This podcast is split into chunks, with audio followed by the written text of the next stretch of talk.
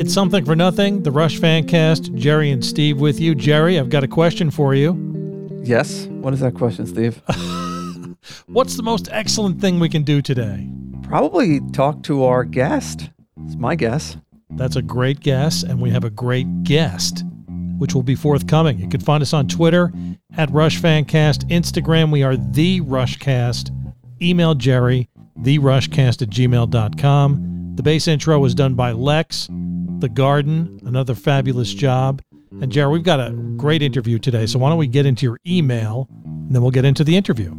Okay. Uh, this email is from Billy. He is from Scotland. Hey, Billy. And he says, "Hi, Steve and Jerry. Just dropping you a line to say how amazing Like a Lifeson solo the show is. Been listening about since episode six, and after backtracking, I've listened to every episode since.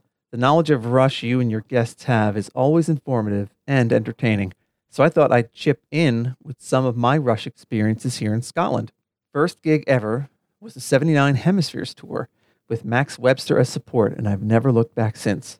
This was followed up by the Permanent Waves tour in nineteen eighty, where Closer to the Heart was recorded and included on Exit Stage Left, and my claim to fame is being part of the audience singing along and getting a mention on the liner notes. I saw them several times over the years, but I just had a feeling that the Clockwork Angels tour would be their last in Scotland, and sadly, this proved to be true. Before I sign off from my ramblings, I thought I'd ask you if you know which instrument was the last to be played on the last song on the last album," which the last song, of course, is The Garden. "It wasn't played by a member of Rush. Keep rockin', Billy." Do you know the answer to that question, Jer? I do not know the answer to that question. Should we look it up? I didn't look it up. No, I figured oh. somebody would tell us. If you didn't know, I figured somebody would tell us. All right. Well, anyway, that was probably about the best compliment we've ever gotten. Yeah. As good as Alex Lifeson solo? Yeah. Very emotional, I guess. We're not that good. No way. Yeah. A little too much praise, but I'll take it. I'll take it. Well, our guest today, Jer, is as good as a Lifeson solo, I think. Senior writer at Rolling Stone, host of the Rolling Stone Music Now podcast. Brian Hyatt, welcome to the Rush Fancast. Thanks for having me. Happy to be here. We really appreciate it. We like to start out by asking our guest what their Rush origin story is, Brian. So when did you first hear Rush, and how did you become a fan? Well, as it happens, the very first rock concert I ever went to was the Hold Your Fire tour at Madison Square Garden.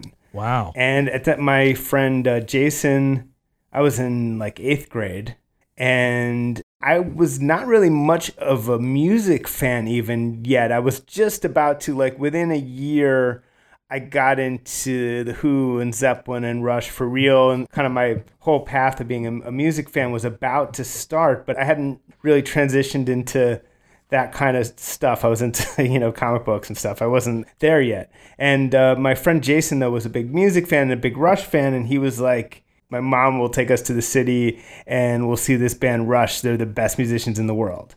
And I remember playing the Hold Your Fire cassette in my parents' car. And I don't think anyone knew what to make of it, because it's it's not just Rush. It's, you know, it's Rush deep into mm-hmm. the synth period. I don't need to tell you, but just, you know, it's actually listening to it now. It's a, it's very strange, you know, it's, it's very, it's very, because it's partly the Rush aspects of Rush, but also kind of peak eighties synth stuff. And just some, some really, you know, Tai Shan, which Geddy says is the worst Rush song ever recorded. And so it's just, it's all very idiosyncratic, and it, you know, and some of it isn't even quite recognizable as rock music per se. You know, it's more like there's there's adult contemporary pop on it. And, you know, obviously some some of my, actually a couple of my favorite, some of, I think a lot of Rush, I mean, a four ten classic Rush song, Time Stands Still is a great song. There's great stuff on it and great playing on it, but it's not really, if you're going to be introduced to Rush, it's much like the first uh, Springsteen tour I saw was uh, Human Touch, Lucky Town. It's like these were all the worst periods for these for these these right. acts, you know.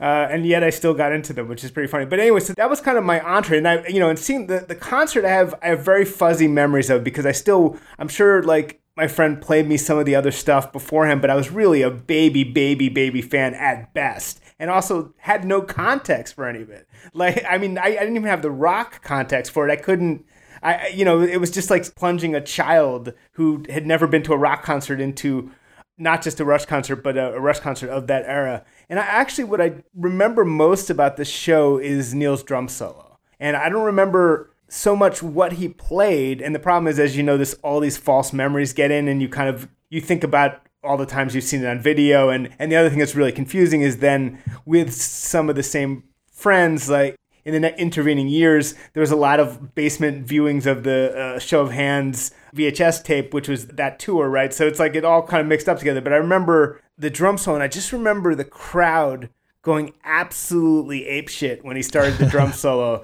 And that's, and I think in my whole life, I had never seen a crowd in any context, even on T V, go that bananas. And it made a, that made a huge impression on me. So the whole thing, confusing as it was, must have, must have made a major impression on me, given that I became both a Rush fan and what it ended up doing for a living. So it was just such a bizarre introduction. But then basically from there, I, through kind of all of high school, I was a big Rush fan. And and, and I kind of went to all those tours uh, as they progressed. So I would, you know, I went, I went to Presto, and I went to uh, Roll the Bones, and waited out all night in, in the back of Jack's Music to get the Roll the Bones ticket. So I was like maybe sixth online with the the other dirtbags online to get the uh, to uh, get the Roll the Bones tickets. And despite being, you know, sixth online, waiting out all night, I think I got, you know, fiftieth, sixtieth, seventieth row or whatever on the, on the, like the, not really the floor, like the back section of the floor, because Lord knows what they were doing with those tickets back then. And I will say that I went to, I saw the Roll the Bones tour the night before I took the S A Ts, which, uh, my, par- which my, my parents were not, it was in at Madison Square Garden, and I lived in Monmouth County, and, and my, you know, it was a big, and of course in retrospect, my parents were completely right. That was a moronic thing to do, but that I remember very clearly because it was a, a huge blow up uh, that that I insisted on doing that. But you know, in the long run, which mattered more, you know, I don't know. But uh, I, I feel okay with my credentials, you know. I think Steve, didn't we go to a Judas Priest concert the night before you? We did. Took your the S A Ts? Night before our S A Ts, Jerry and I went to a Judas Priest concert, and I had the worst test of my life, but it was worth it. What, was that also in the city? Was that a city uh, venture? Oh, yeah. Well, it's probably the Meadowlands, I think. Yeah, yeah. probably Meadowlands. Okay. Yeah.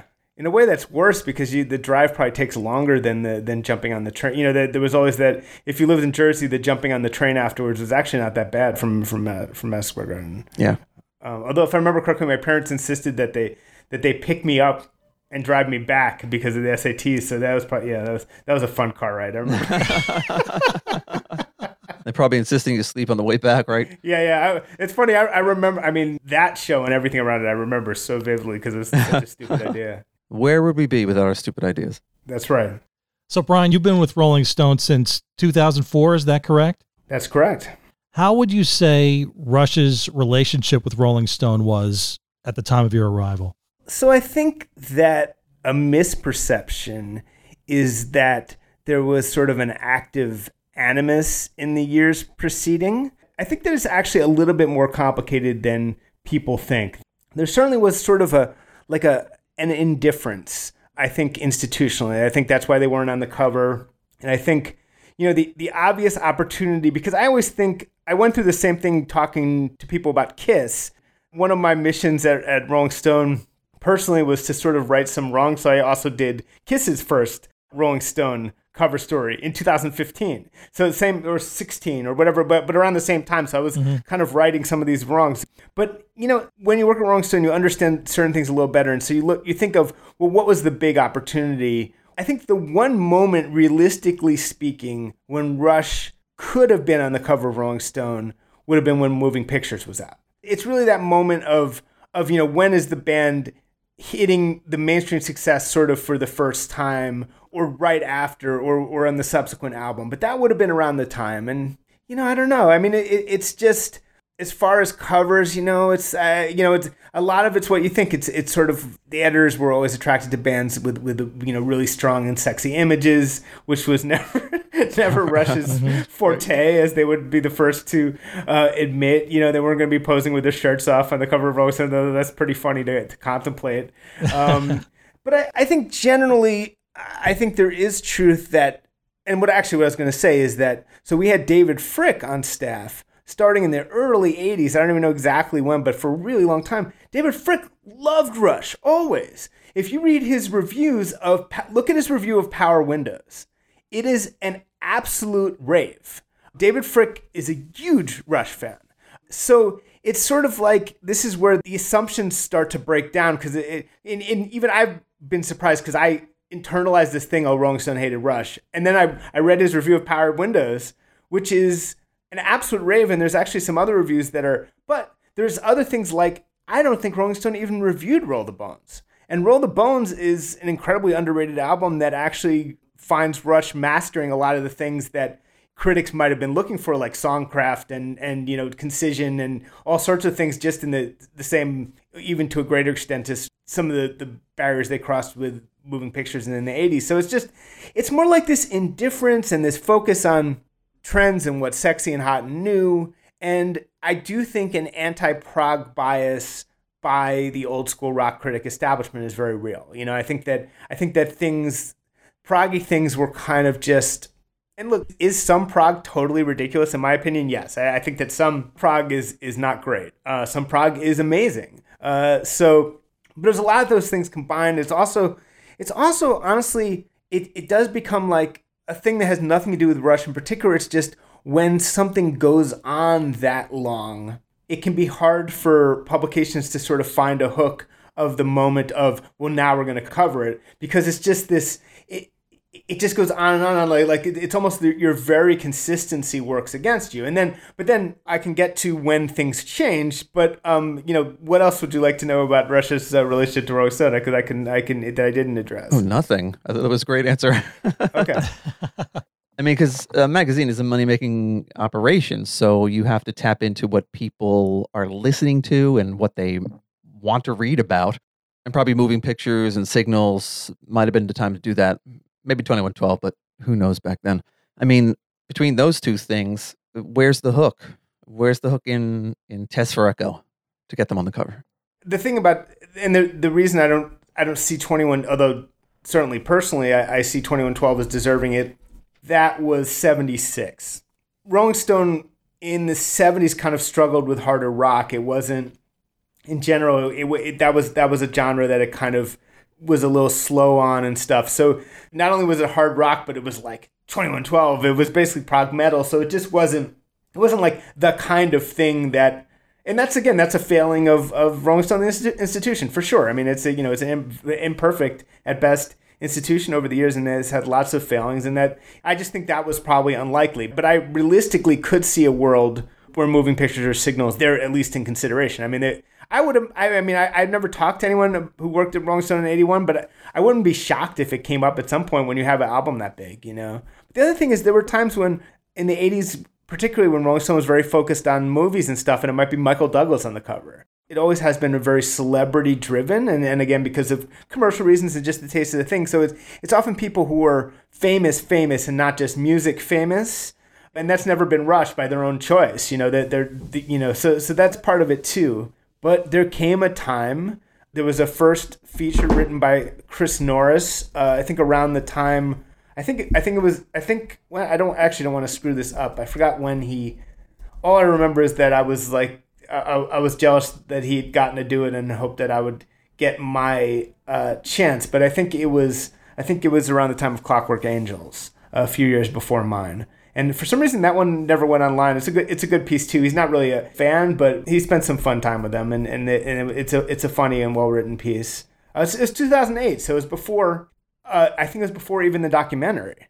So good for us, I guess. Because um, uh, it was it was it was slightly anticipating that whole thing, you know, um, the the whole kind of mainstream pop world, pop culture embrace of them that came with all the various things that happened around two thousand ten to the, you know, and around it that we don't have to go over. But I think the most interesting thing is to, is to actually to read that that uh, David Fricke review of Power Windows, because it sort of it upends a lot of assumptions. And what it also upends is the idea that, that there was an institutional kind of rule or something. You couldn't say anything good about Rush. And I, I also think another thing that people miss is the larger context, like I said, of that it isn't Rolling Stone per se. It was like Rolling Stone wasn't alone. It was every. It was. It was Spin. It was. Mm-hmm. It was just kind of a general. The music press just didn't have. The reviews were often respectful enough, but it just. It just wasn't the kind of band that you that you went and hung out with for the feature. It just somehow never. never became a thing, and then it becomes self-reinforcing. I, I do think, I can't imagine it helped in the seventies when the whole N M E, th- and I, I don't have the institutional memory or have really ever talked to an older rock writer who might really know, but the fact that they were perceived as this, for a while, as a super right-wing band, that can't have helped. That, that, that can't have helped. It didn't fit in with any, you know, of course it wasn't, it may have been briefly correct. Truthfully, I think that Neil, I think there were moments when you really read what Neil had to say around that time that actually he later kind of protested that he never really was conservative, but that it was just Ayn Rand and, and that it, you know, it, it, he he wasn't really political. But then if you actually read, he may not even super want to acknowledge it himself, but there was a moment when he was, he would say things, you know, like unions are evil and, you know, really kind of push it into an area that he later would kind of try to whitewash away because he's a little embarrassed. He definitely was embarrassed. I mean, there there were interviews with him because I read, man, I I'm jumping ahead, but I, I've I've now read I read a lot of Neil Peart interviews, uh, including ones that are that people kind of miss when preparing for my latest piece. And and there there are moments when he actually would kind of deny that he ever was an Ayn Rand right. fan. I mean, like like he, later he would say that was a phase I went through, but there were actually moments when he was so embarrassed by it. In the eighties, when he'd say like, "Oh, that was all super exaggerated," you know, I never. It's like, well, you kind of did, but I, but it's cool. I understand. Um, but anyway, I think that that that didn't help either. Um, I do think that people think that, you know, there was an active plan at Rolling Stone, which they view as this fixed entity with all the same people working on it year after year, which I can assure you is not true. Uh, even the fact that I managed to somehow work there sixteen years is pretty fluky.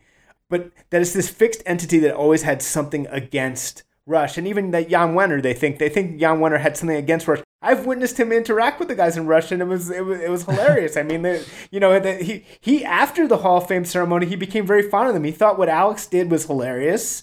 He did? That's great, because it was hilarious. Yeah. I watched him tell Alex that it was hilarious. But it's so funny. It's so different than what, because I understand, and I completely understand when you're a fan and there's no information coming through about why these things are happening, it can feel like the world is, is, is, is plotting against you. And it can feel like that. And I understand why people think that, but it, it just isn't true. And, and at the same time, I can also feel why to a hardcore Rush fan, that indifference could feel as bad as an active plan to suppress. But the other thing they need to understand is that someone like Jan, who was the own, who was he's he sold it. He is he's no longer the owner of um or the publisher. But but when he was the owner and publisher, he had a lot of things to do. He it wasn't his job to keep track of bands that started in the mid seventies. He had people for that. I think it's also an imagine as far as the cover is concerned. I think there's this imagination that you know. Every album that came out, you know, like, yeah, Test for Echo comes out and be like, is now the time to put Rush on the cover? No, of course not. We hate Rush. They're in the boycott list. But no, it's more like when was the breakout moment? It was with Moving Pictures. And if you once you miss that slot, you're kind of screwed for decades. Your next slot, and I'm talking abstractly about as as long, your next slot is when you become legends by sticking around for decades and you're on the verge of being honored in various ways. That's your next slot. That's the problem. It's your breakthrough. And you know, or, you know, there's other people, especially when you have a band who have the bizarre arc of Rush, where they had the breakthrough in Moving Pictures and then plateaued commercially. I'm just talking commercially for decades, you know, as opposed to like up and up or up and down. It's they have a bizarre, singular, fascinatingly weird career arc. So anyway, there you go with that. Yeah, it's funny that you mentioned the next place where you can start a story on them. And that's your that's your cover story in two thousand fifteen. How did that come about? First of all, let me just tell you, as a fan, your writing is spectacular. I just want to let you know that. This article is one of the best articles I've ever read on any band. Oh, thank you so much. And so how did you go about getting that gig and getting that kind of access for all the stuff that you uh, wrote about? So I think the I think the way the cover came about was the Hall of Fame. I think that that was the kind of the, the pay... I think I pulled the same thing with KISS. It's like, if they're getting this, they should get the other thing. Or if they got this, they should get this other thing. And and that was a very effective argument. And also the idea that it, it seemed very much like it was the final tour, and that seemed to be you know, so so it. I had been writing a lot of cover stories. Um, I think I'd let it be known that I was into this idea. And I think that was twenty fifteen, right? And so that was a, a very, very crazy year for me. I, I did like three years of work that year. Um, I'm still, this isn't the only story that I did then that I find myself dipping back to further stories, because it just was, it was just a manic year that really was not very healthy as far as the, the amount of work that I did and the number of, of cover stories I did. I like literally can't believe how many I did that year. It's, it's deranged. But anyway, so it's sort of, I, I just was kind of at that point, kind of the go-to person for a lot of this stuff.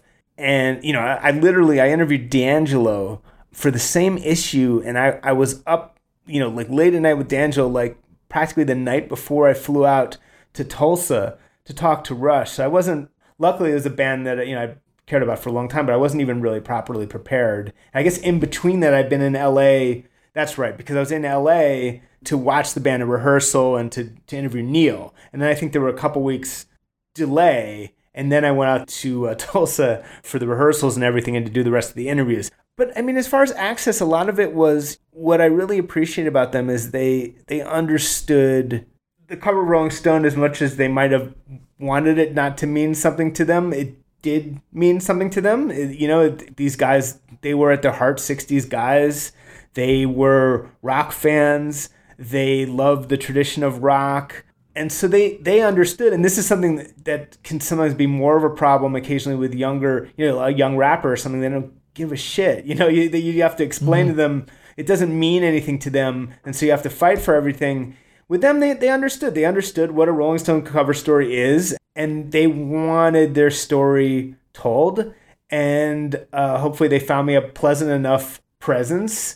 And so it just kind of unfolded. The the joke I made when I first got to Rolling Stone is, wow, did I suddenly felt like I became a much better interviewer. And basically it's like people would start telling you stuff because you were doing the Rolling Stone interview. You know what I mean? It was, it wasn't even anything you were doing. It was just what it was. And so right. There's a certain responsibility. So there's also, you know, it's just they have and still have a, a great press person, Meg, who also understands all this stuff and, and will fight for the right things. And um, and I think a lot of this, and I know from, from Neil's book and what a surreal experience it was to then read about Neil's account of all this. You know, Neil sort of had to go back and forth about whether he wanted to do the Rolling Stone cover. There was some trepidation because, you know, I think he was still scarred from the even the N M E experience in the seventies, I think never fully left his mind. The truth is he always, once he warmed into it, he actually enjoyed doing interviews. And would often over the years do very long interviews because he liked to talk, you know, and, and especially if the trick was to, you know, and I think all the people who had good interviews with him, the trick was to not tense up, not think I only have so much time and we got to power through these things over and over again, but to talk to him like a person, talk about books, allow yourself to, you know, to be in conversation because he enjoyed a conversation. So once Neil agreed to it, and I spent that day with Neil, then, then we were kind of in, and that was all taken care of in L A. I got, I got Neil. In L A, I watched them rehearse. I ate dinner with them during their break in rehearsal. And then Neil drove me off and we went there. And we spent that long period of time. I don't think I ever saw Neil except on stage in sound checks in Tulsa ever again. I don't believe we, you know, got face to face again because of the way he was. He wasn't really talking to anyone, you know. Um, that was just his thing. So it is weird, like I, I, that that was, I spent this very intense time with him in L A and then never, never never really spoke to him again, you know. I mean, as a Rush fan, though, that must have been some experience, just spending that one day in your life with Neil. I mean, this may sound like a weird question, but did, did that day with him change you in any way?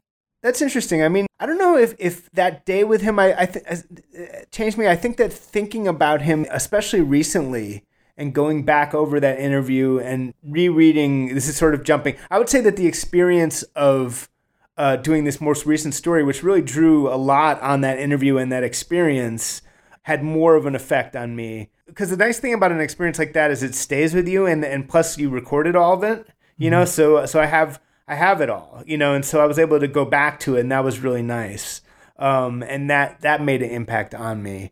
I mean, you know, a lot of, listen, I mean, I, you know, the, I, I think just as much as, uh, I, I made it pretty subtle in the story, but, you know, I, I went to Alex's, Alex and I had a, had a, as anyone, as anyone does hanging out with Alex Lifeson, I, I had, I had a, I had a, that was, that was a lot of fun. I mean, we, we, uh, he is just a fun person to hang out with. Uh, we, we had this very boozy dinner, and I can't keep up with him as far as the booze part because uh, I would be I would have been on the floor. But you know, we had, we had this boozy dinner, and then went back to his hotel room, and he played guitar for me for like an hour, man. I mean, like, like I mean, you know, like he was playing, he was just improvising on acoustic guitar for what seemed like forever, and it was just mesmerizing, and and uh, you know, did get me high. Uh, you know, like like we were smoking out the, I, we were we were smoking out the, blowing smoke out the window of the of the uh, Tulsa hotel room, which I, I copped to in the story was fair. I don't like making it about me, so I, I, I was pretty subtle, but I, I did say he passed the joint, and I was the mm-hmm. only person in the room. So I mean, all of it kind of sticks with me, but that but that's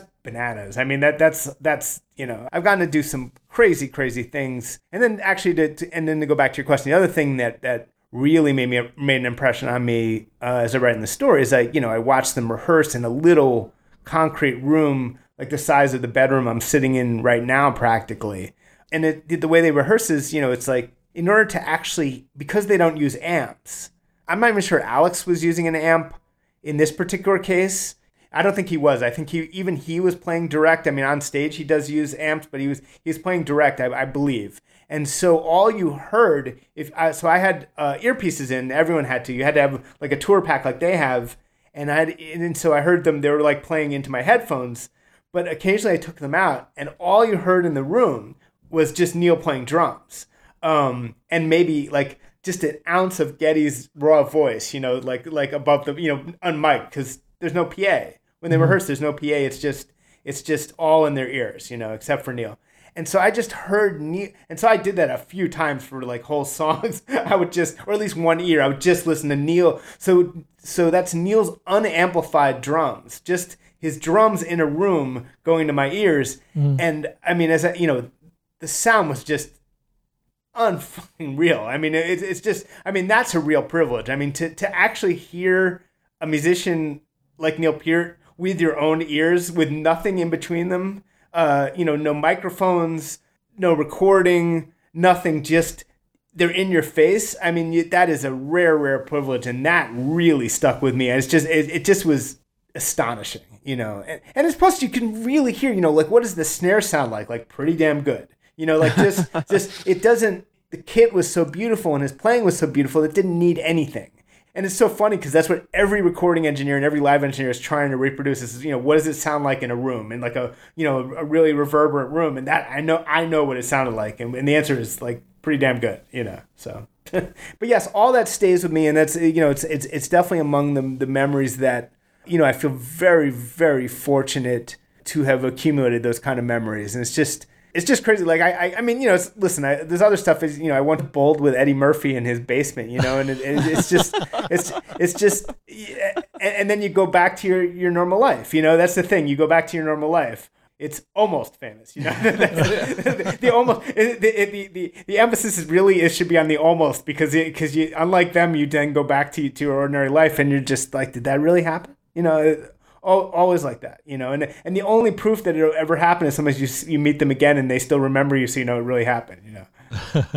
You know, I've gotten to do so many of these crazy things, and I don't have to try too hard to not lose the sense of, wow, this is extraordinary, this isn't ordinary. It's like I when I interviewed uh, Springsteen recently after, and it was like the fifth time or something, but I really wanted to hold on to even the writing about it, that this is not normal. You know, th- don't treat this like normal, and don't don't act like this is just regular, because it isn't. It, even if it's the fifth time, it's not normal. So anyway. Well, that's an interesting thing, because that's something uh, that's kind of like how Neil lived his life. Like every moment is its own moment. And to have that kind of um, experience with him must have been fantastic, right?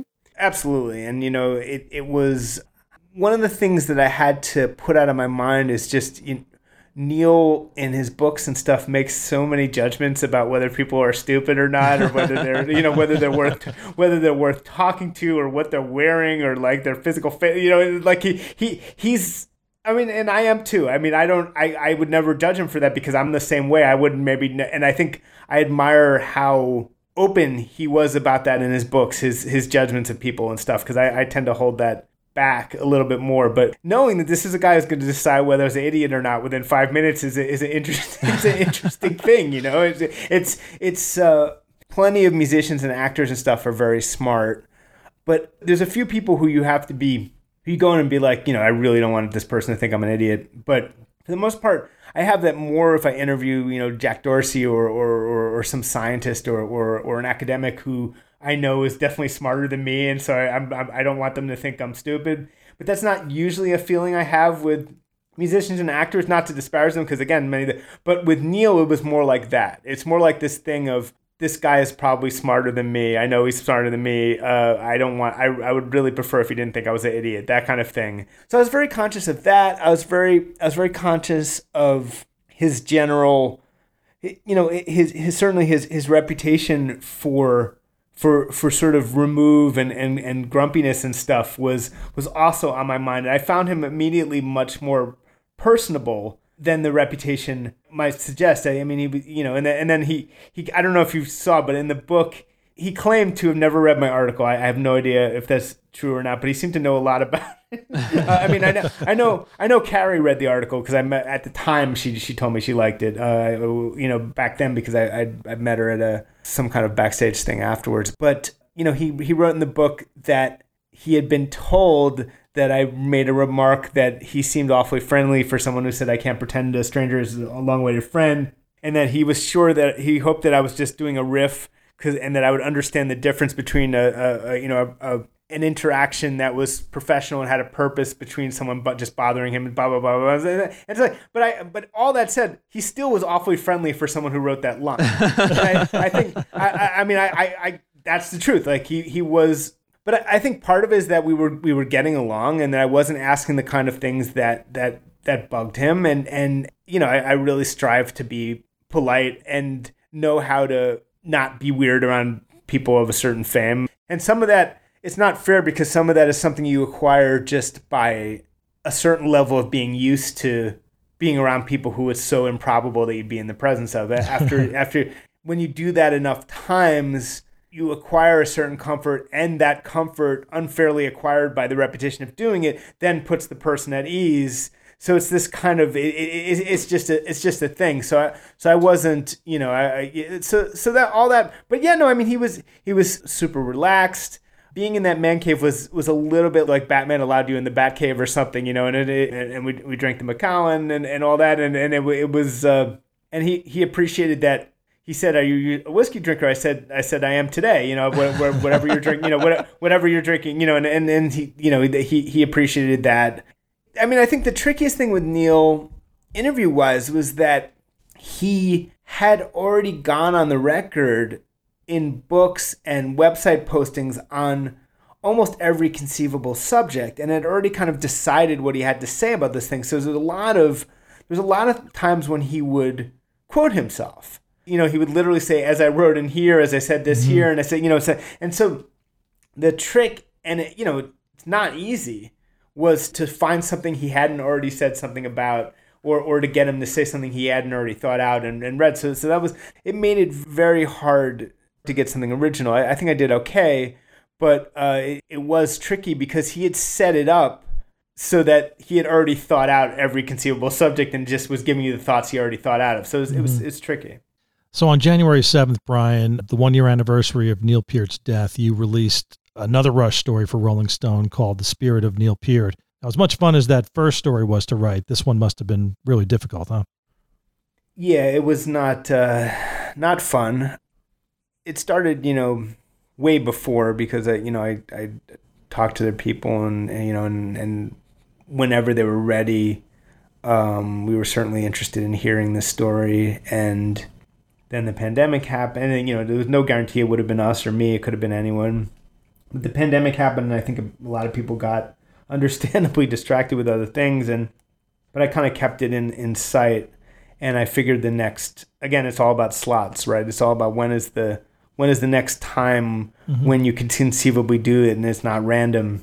And it seemed like the one year was the thing, and so I started targeting that back in the fall, and. Uh, To the great credit, you know, everyone at Rolling Stone was, was behind it immediately, that if we could get it, we should do it. And then it was just a matter of, you know, getting it going and convincing the band. And, you know, I think Geddy's first thought was that, was that it was too soon, and then he had to be reminded it was almost a year. you know, which she kind of says in the story, which it, it just, it, we, it felt like no time had passed. Um, but the main interview I did was this really, really emotional and, and bizarre Zoom call I did with Alex and Geddy. Um, and it was one of the, I was, I was shaken. I think they were, I think we were all kind of messed up for a couple of days after it, because that's where we kind of dove into all the stuff. You know, I wasn't sure how much they were going to go into as far as the real, you know, like just the, I talked to Ray first. I talked to Ray on the phone. Ray kind of revealed to me all the framework, all the stuff we didn't know about the crossword puzzle and the timing and this and that. And just, that was my hope, is that I would, I thought that might make sense to talk to Ray first and get, just so I'm not going in blind, so that I don't need Geddy and Alex to, to start taking me through dates, which they probably wouldn't remember as well as Ray. You know, musicians don't, they probably wouldn't get it as straight as a manager who was very good with. So I, I had Ray, first I had a chat with Ray that was also very emotional and awful.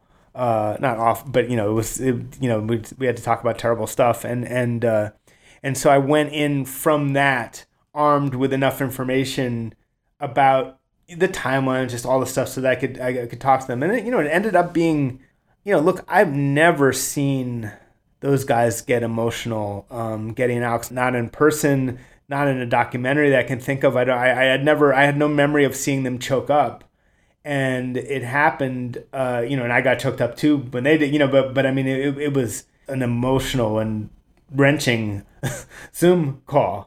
It was really something, and I was just, you know, and and, and it was surreal in a in a different way. Like, wow, that was, you know, I, I was sitting right where I'm sitting now, and so, you know, it's good to see them. Hi guys, we, they were they, there were some jokes. Alex always had something funny to say, and they were, you know, and there were there were light moments. It wasn't all relentless, but they were, you know, it it, it still was like this, because the Zoom adds this other surreal surreal thing about, you know, like here are here's Geddy and Alex uh, right where you guys are on the same screen, and that's fucking weird. And even though I've yeah. talked to them numerous times before, it's still just very bizarre. And then we're talking about the heaviest shit imaginable, and not to mention, you know, and also the heaviest shit imaginable that also is, you know, is the end of the, the line for this band. That adds another level of, I mean, here they are, you know, reaffirming right right in my screen that this thing's over, you know, that that, that I mean, of course, Rush as we know it is over, but to then to just say it so bluntly. You know, I was messed up for a few days. You know, it just was, you know, it was raining. I remember it was raining behind me. Uh, it, it, you know, and they could see the rain in the window, and and um, so it was it was very intense. You know, and then I had some very intense uh, conversations with other people and with Carrie, and um, and I felt a, a terrible responsibility to get that story right. I really, I really felt uh, an unusual level of, of how much to, how much detail to go into about the illness, um, because there's the bounds of, you know, what good are you doing anyone by telling certain things, you know, like what, what, what, what good are you, what, what good is anyone going to have about hearing this, like small little things that they're just a little bit ugly, but at the same time, not over romanticizing it either, because it's actually Carrie, I think, interestingly, who really wanted to seem to want on the, to err on the side of not, as you can see from a couple of her quotes, to not romanticize it and to make it clear how awful it was, and to honor her wishes, but also to honor the, I think, what the, the you know the, the band probably wanted to to err on the side of of not revealing stuff, and so so I was just and and then to just use my judgment. So there's a lot of like.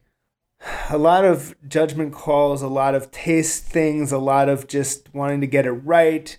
And as a journalist, you never want to hold back anything material, but you also just want to stay in the realm of, of good taste and, you know, just not to be gratuitous. And, you know, so it, it was it was really, really hard. And then just generally to represent him correctly. And then also, yeah, the same thing of like talking to him. I think his ghost was hovering over me and just thinking about, you know, would Neil think this was, you know, sloppily done or or... Or not, you know, that that that was definitely when when the guy's a writer yourself, and I just reread every single one of his books and preparing for this, and read basically every interview he ever did, and and uh, even even if I read them before, but just, you know, that's what you do when you're trying to. So so just doing all that justice, and then also knowing that you just you know that he'd written six books, and to condense some of that stuff into you know just a couple sections, it was it was it was a lot a lot to. It was tough. I'm I'm really glad that it got a good reception, because I, I, I really spent a lot of time and and I didn't really have a lot of time to. I had to write it pretty quickly, honestly. So so uh, just as I did the original story, so a lot of things balanced there. One of the things I was struck by was was that Neil was kind of like reviewing his his time with Rush, his career, listening to the old albums and critiquing them, but knowing that they stood up to the test of time, which of course they, they do. But what did uh, the other guys, Geddy and Alex, have they been doing the same kind of thing over the years, like reviewing all their work? I don't know about over the years. I know that that Ged, and I'm actually gonna uh, I'm actually going to publish a little bit more from Ged, just a Q and A with him about uh, some. I, I did a follow up interview with him and a little bit more about music, so I'm gonna I'm gonna uh, publish that. And I, I think Ged clearly was, because he was talking about um, he had just been listening to. I think I said I'd just been re-listening to Fly By Night, and he said he was too. So clearly, um, clearly he was. But, you know, I, I don't think they were ever embarrassed by the seventies stuff the way that Neil sometimes thought he was, you know, and, and yeah. uh, I don't think they would have ever said, you know, I wish our career had started with Moving Pictures, which is silly. I don't think he, he didn't really, he would say that, but he would, you know, but then, then, then he would play the stuff, like he really enjoyed playing the stuff for the last tour and everything. So I don't think he really meant all that. I think he also... To a certain extent, I think he might have enjoyed scandalizing fans by saying stuff like that. uh, and I think it's just that that distance of... It sometimes felt like a little bit like his relationship to Rush fandom was not that different than George Lucas's, where yeah. at the same time where he cared about this stuff even more than the fans, he also was just a little like weirded out by the degree to which the fans cared about it. But it's this weird thing where at the same time, he put as much thought into it at the time as, as they ever did. It's just that he was, part of it was that he just was over the old stuff too, you know what I mean? And he would be over it as soon as it came out. And yeah, I mean, people would ask, there's all those hilarious, like the modern drummer reader questions. Right. And then, and then some of them would, instead of being about snare drums or whatever, they'd be, they'd be still asking about, you know, something off of Hemispheres or like, you know, just, just right. like super dorky, you know, like by touring the Snow Dog details and just like, and he, he, he just had no patience for that.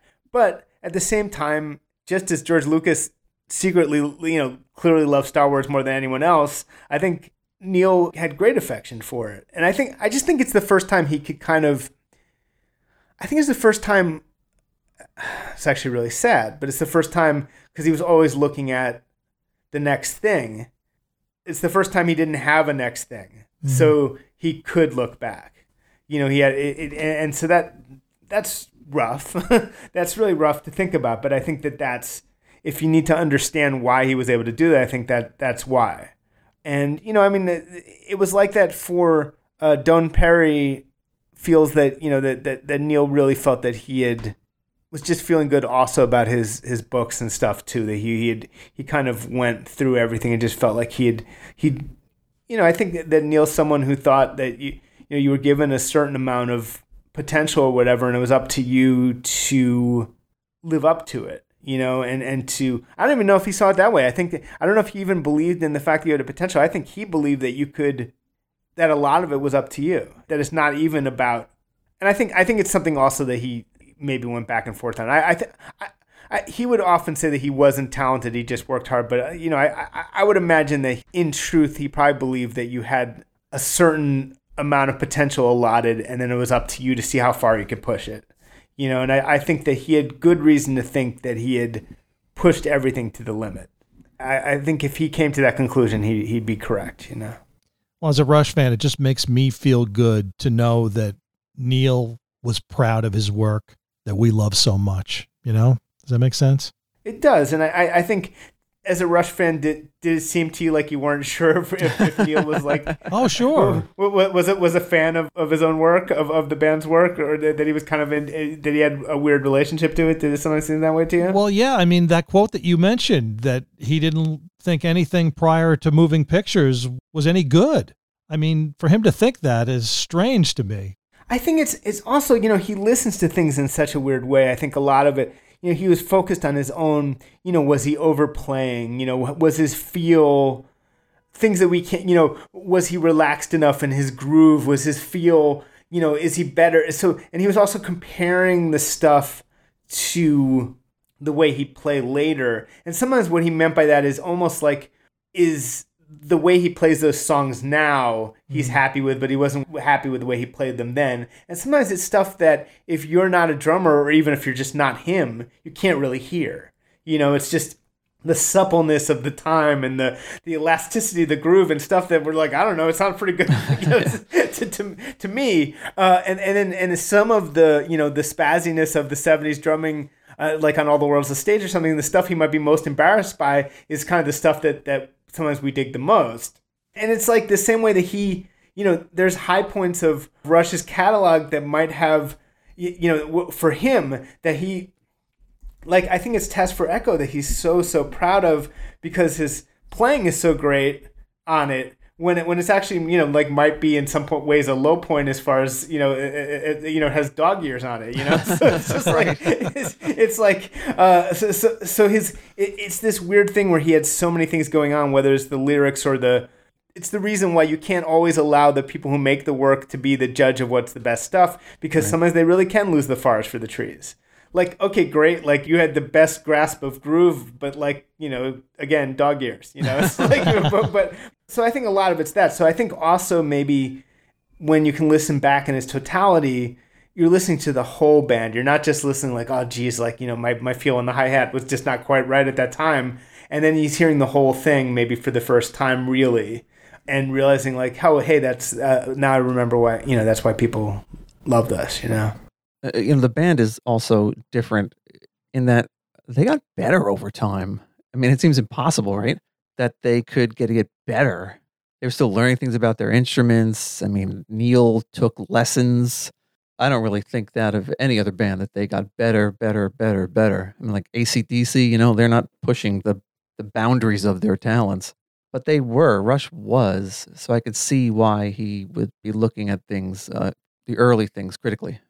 Well, I think I think to your point, I think that Clockwork Angels, which I think a lot of fans do recognize the greatness of, I think is under-recognized in the larger context as far as a band that's been around that long making an album that good. It's like if The Who made Tommy in the year two thousand or something. Mm-hmm. You know what I mean? It's it's really like for them to make an album that good as their final album is just the only comparison is, you know, is Bowie's Black Star is probably the only final album that's as good as that.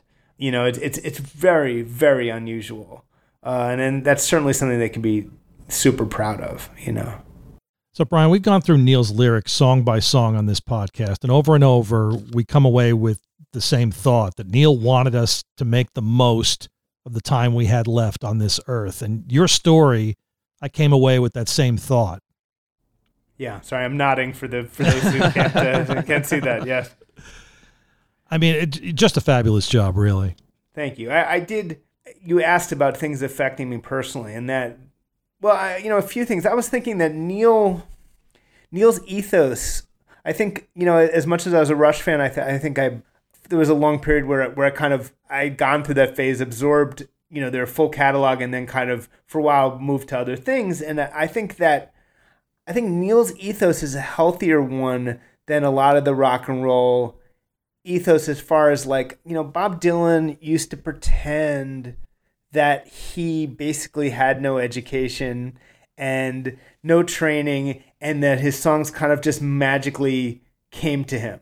And it, it was actually another folk singer who said that basically that was completely a lie, that he had his copies of French symbolist poetry were full of Dylan's underlinings, that that Dylan stayed with him for a while and he was that he went through and like un- underlined everything and made notes, and and this is a guy who worked very hard to pick it up. And there's a lot of people like that in in, in rock and roll where this is this pre- pretense of the of just you either have it or you don't.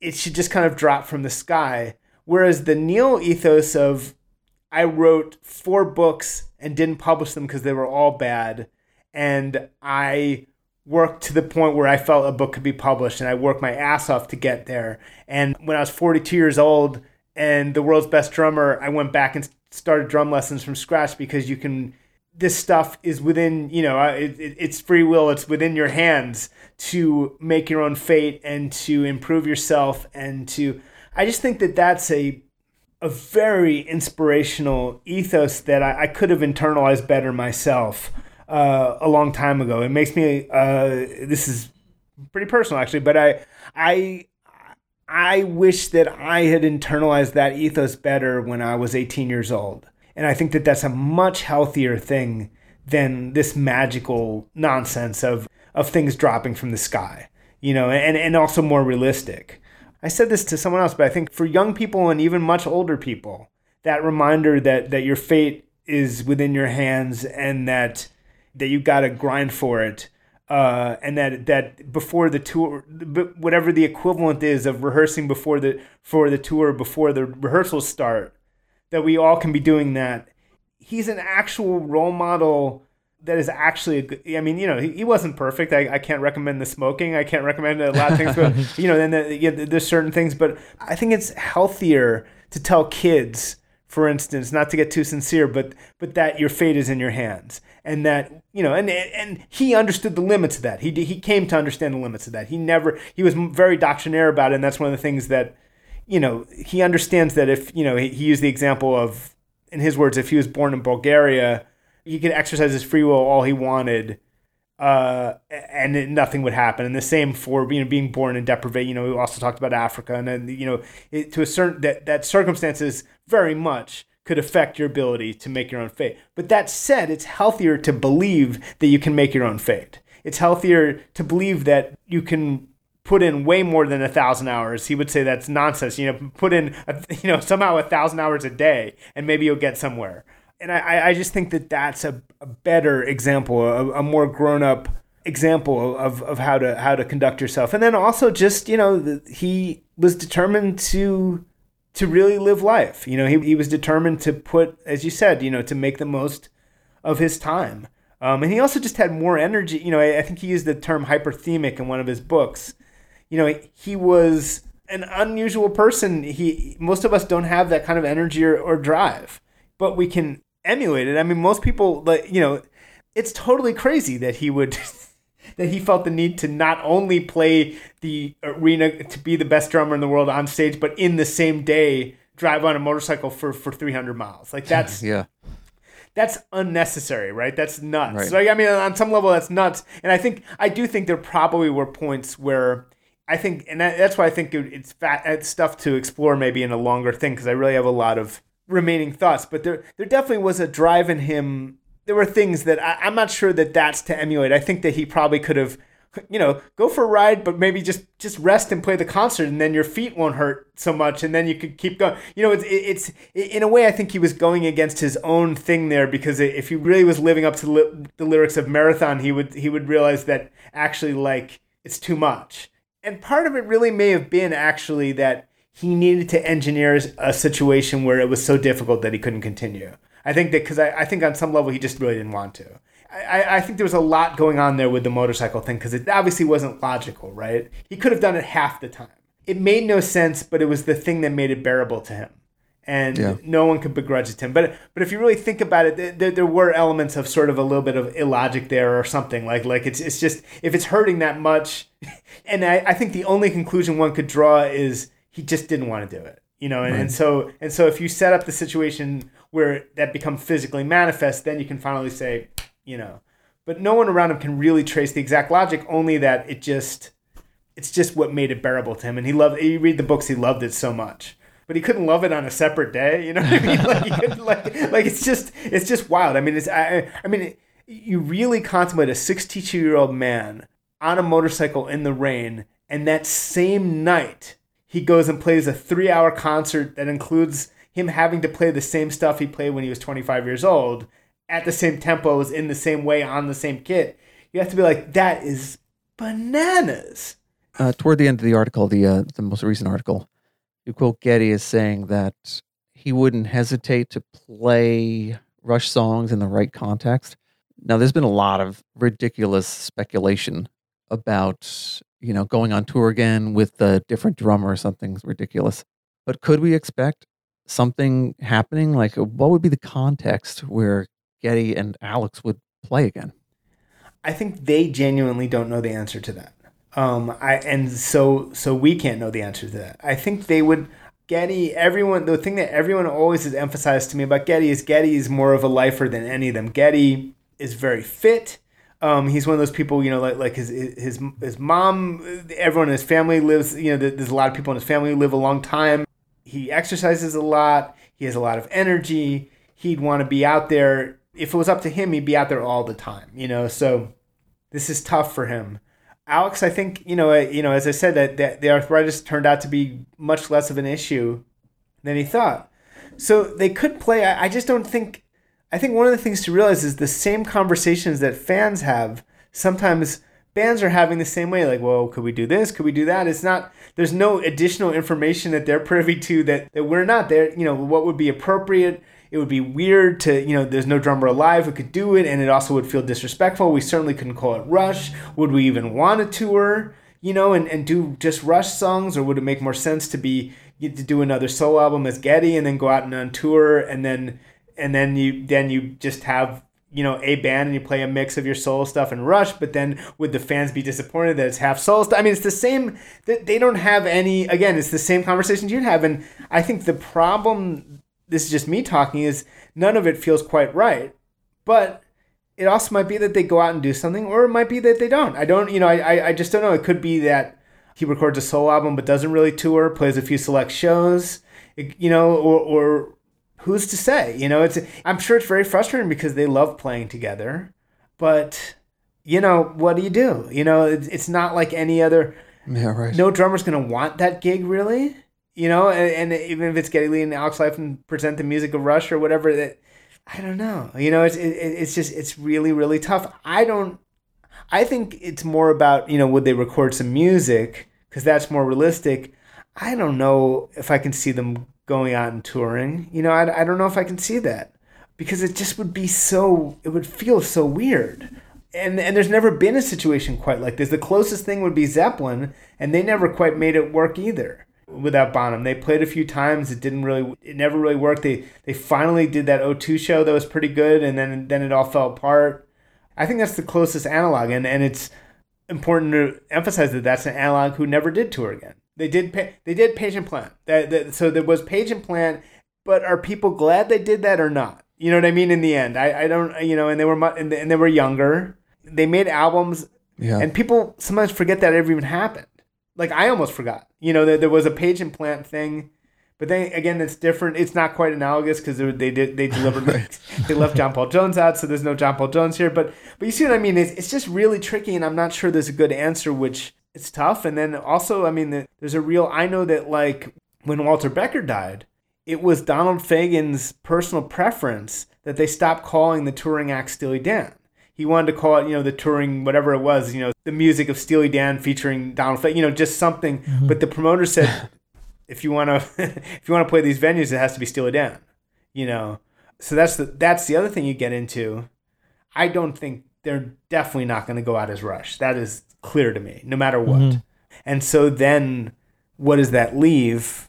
Maybe nothing. You know, maybe maybe just recording it, maybe recording together. Maybe playing a couple isolated things, or, or, or just guest spots, and you know, I don't know. It's it, it's tough. I mean, look, it's like, you know, part of the thing is I just wrote this other. I wrote a thing about Eddie Van Halen's uh, life, and, and part of it is just understanding that the, unfortunately, the era of uh, you know the, the classic rock era is in its final days. You know, and a lot of these bands are in their final days, and it's just it's very. It's the mortality of the bands as much as the people, and it's it's it's tough to, it's tough. You know, it's tough. I mean, I think I think fan. I mean, to really know there'll never be another Rush concert per se is a is a tough thing for, for fans to wrap their heads around. You know, it's, it sucks. It, it sucks. So, Brian, fast forward fifty years for us. What's Rush's legacy? How will these three men be remembered by future generations of rock and roll fans? Well, uh, I hope there will be future generations of rock and roll fans. I what I believe is, you know, Geddy's joke about, you know, who are Rush fans would be like, it always includes sixteen-year-old male musicians. And I, I do think that is whenever, wherever there's a, a kid, uh, male or female, wherever there's a kid uh, learning guitar or bass and drums and wanting to sort of swing three bats by learning stuff that's harder than almost anything else, Uh, they're going to be learning, trying to learn Rush songs, and that will lead them into the world of Rush, and that alone will ensure their their immortality. And I think also that the fact that they were not driven by image or trends, and that their album covers are all use beautiful art that kind of like lives off in its own land will really help, as far as just there's much less of a barrier of getting into them. It's it's much more abstract.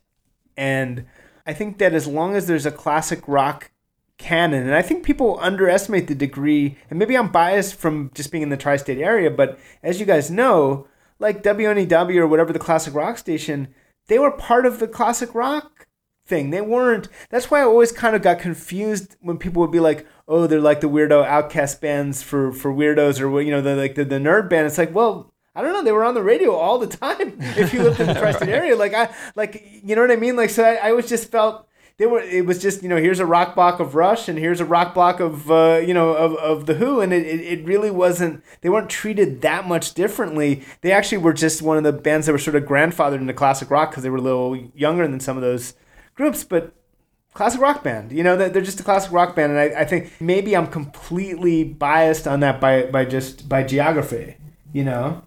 I think as long as there's classic rock, as long as there's young musicians, I think they will be remembered. And I think that it's a catalog, as as Neil realized looking back, that really holds up. And they they also were so good at, at recording themselves live over and over again and making sure that was documented. And I think I think we're all grateful for that. Uh, that you can crank a lot of well-recorded Rush live albums and be back there is uh, something to be super grateful for. And so they captured themselves at their best, and that means that future generations can hear them at their best. And uh, you know, it's I mean, it's also like I, I didn't write this in an article, but it is amazing that Neil's the only one of the sort of contenders for greatest rock drum of all time to really come in an era when drum machines were taking over. So there really is that John Henry aspect to him, right? So he had to learn, and he could play on Tom Sawyer, something like Tom Sawyer is him playing a robotic pattern. I mean, obviously not through the whole song, but when he's doing that hi-hat stuff, he's doing it as, as well as a machine could. And I, I really think that's part of why he was playing like that, is there because there was no call to play like that in the in the sixties. You know, there wasn't, but but because drum machines existed, people had that sound in their head of the robotic sixty-fourth notes or whatever it is, thirty-second note, and he could fucking do it. You know, and, and I think that that aspect of him is, is very noble. That he was a drum hero in the era of drum machines is, is really cool, uh, you know, and extraordinary. Well, I think we found the answer to the question, what's the most excellent thing we can do today, Brian? And that is speaking to you. I'm glad. Thanks so much for joining us on the Rush Fancast. We really appreciate it. Thanks so much for having me. Anytime. So, Jerry, I know we say this after every single interview we do, but how fantastic was that? That was fantastic. You do say that a lot. I do say it a lot, but it's true, right? Yeah, exactly. And I think Brian's latest story was really, really important for Rush fans. It, it gave us closure after Neil's death a year later. Yeah, it definitely did. It was so well written and so moving, especially there the part in there about uh, Olivia, daughter, getting mm. up to speak. That was that was a little much to read, to tell you the truth. Yeah, it was gut-wrenching, really. Yeah.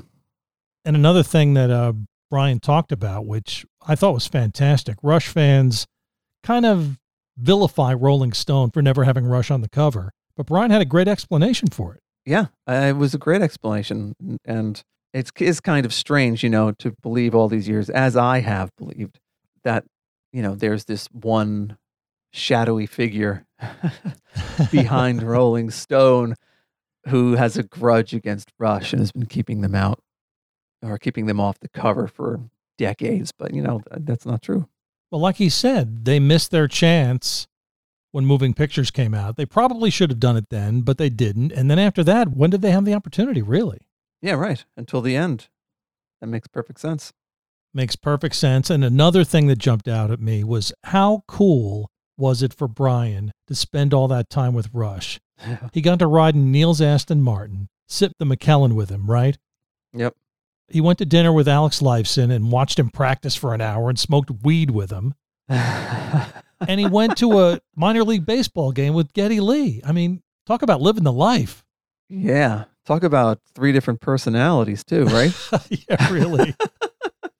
Driving fast with Neil, getting high with Alex, and watching baseball with Geddy. Really, really great. I also wanted to point out that Brian has his own podcast that you should check out. It's called the Rolling Stone Music Now podcast. He pretty much covers the gamut, all types of music. So whatever you're into, Brian's got you covered. Check it out wherever you get your podcasts. And you can find us on Twitter at Rush Fancast. Instagram, we are The Rushcast. Email Jerry. Let him know what you thought of our conversation with Brian Hyatt at the rushcast at gmail dot com. The bass intro and outro was done by Lex. Another masterful job by Lex. And Jerry, I hear you have a masterful quote for me. Let's hear it. Yeah, you know, we talked uh, a little bit about dog ears. It was mentioned a couple of times, maybe not in the most positive light. So I figured I would quote from Dog Ears, probably my favorite verse from Dog Ears. All right. It seems to me, while it's true that every dog will have his day, when all the bones are buried, there is barely time to go outside and play. So true. Thanks, Jer. All right. See you later, Steve. Have a good one.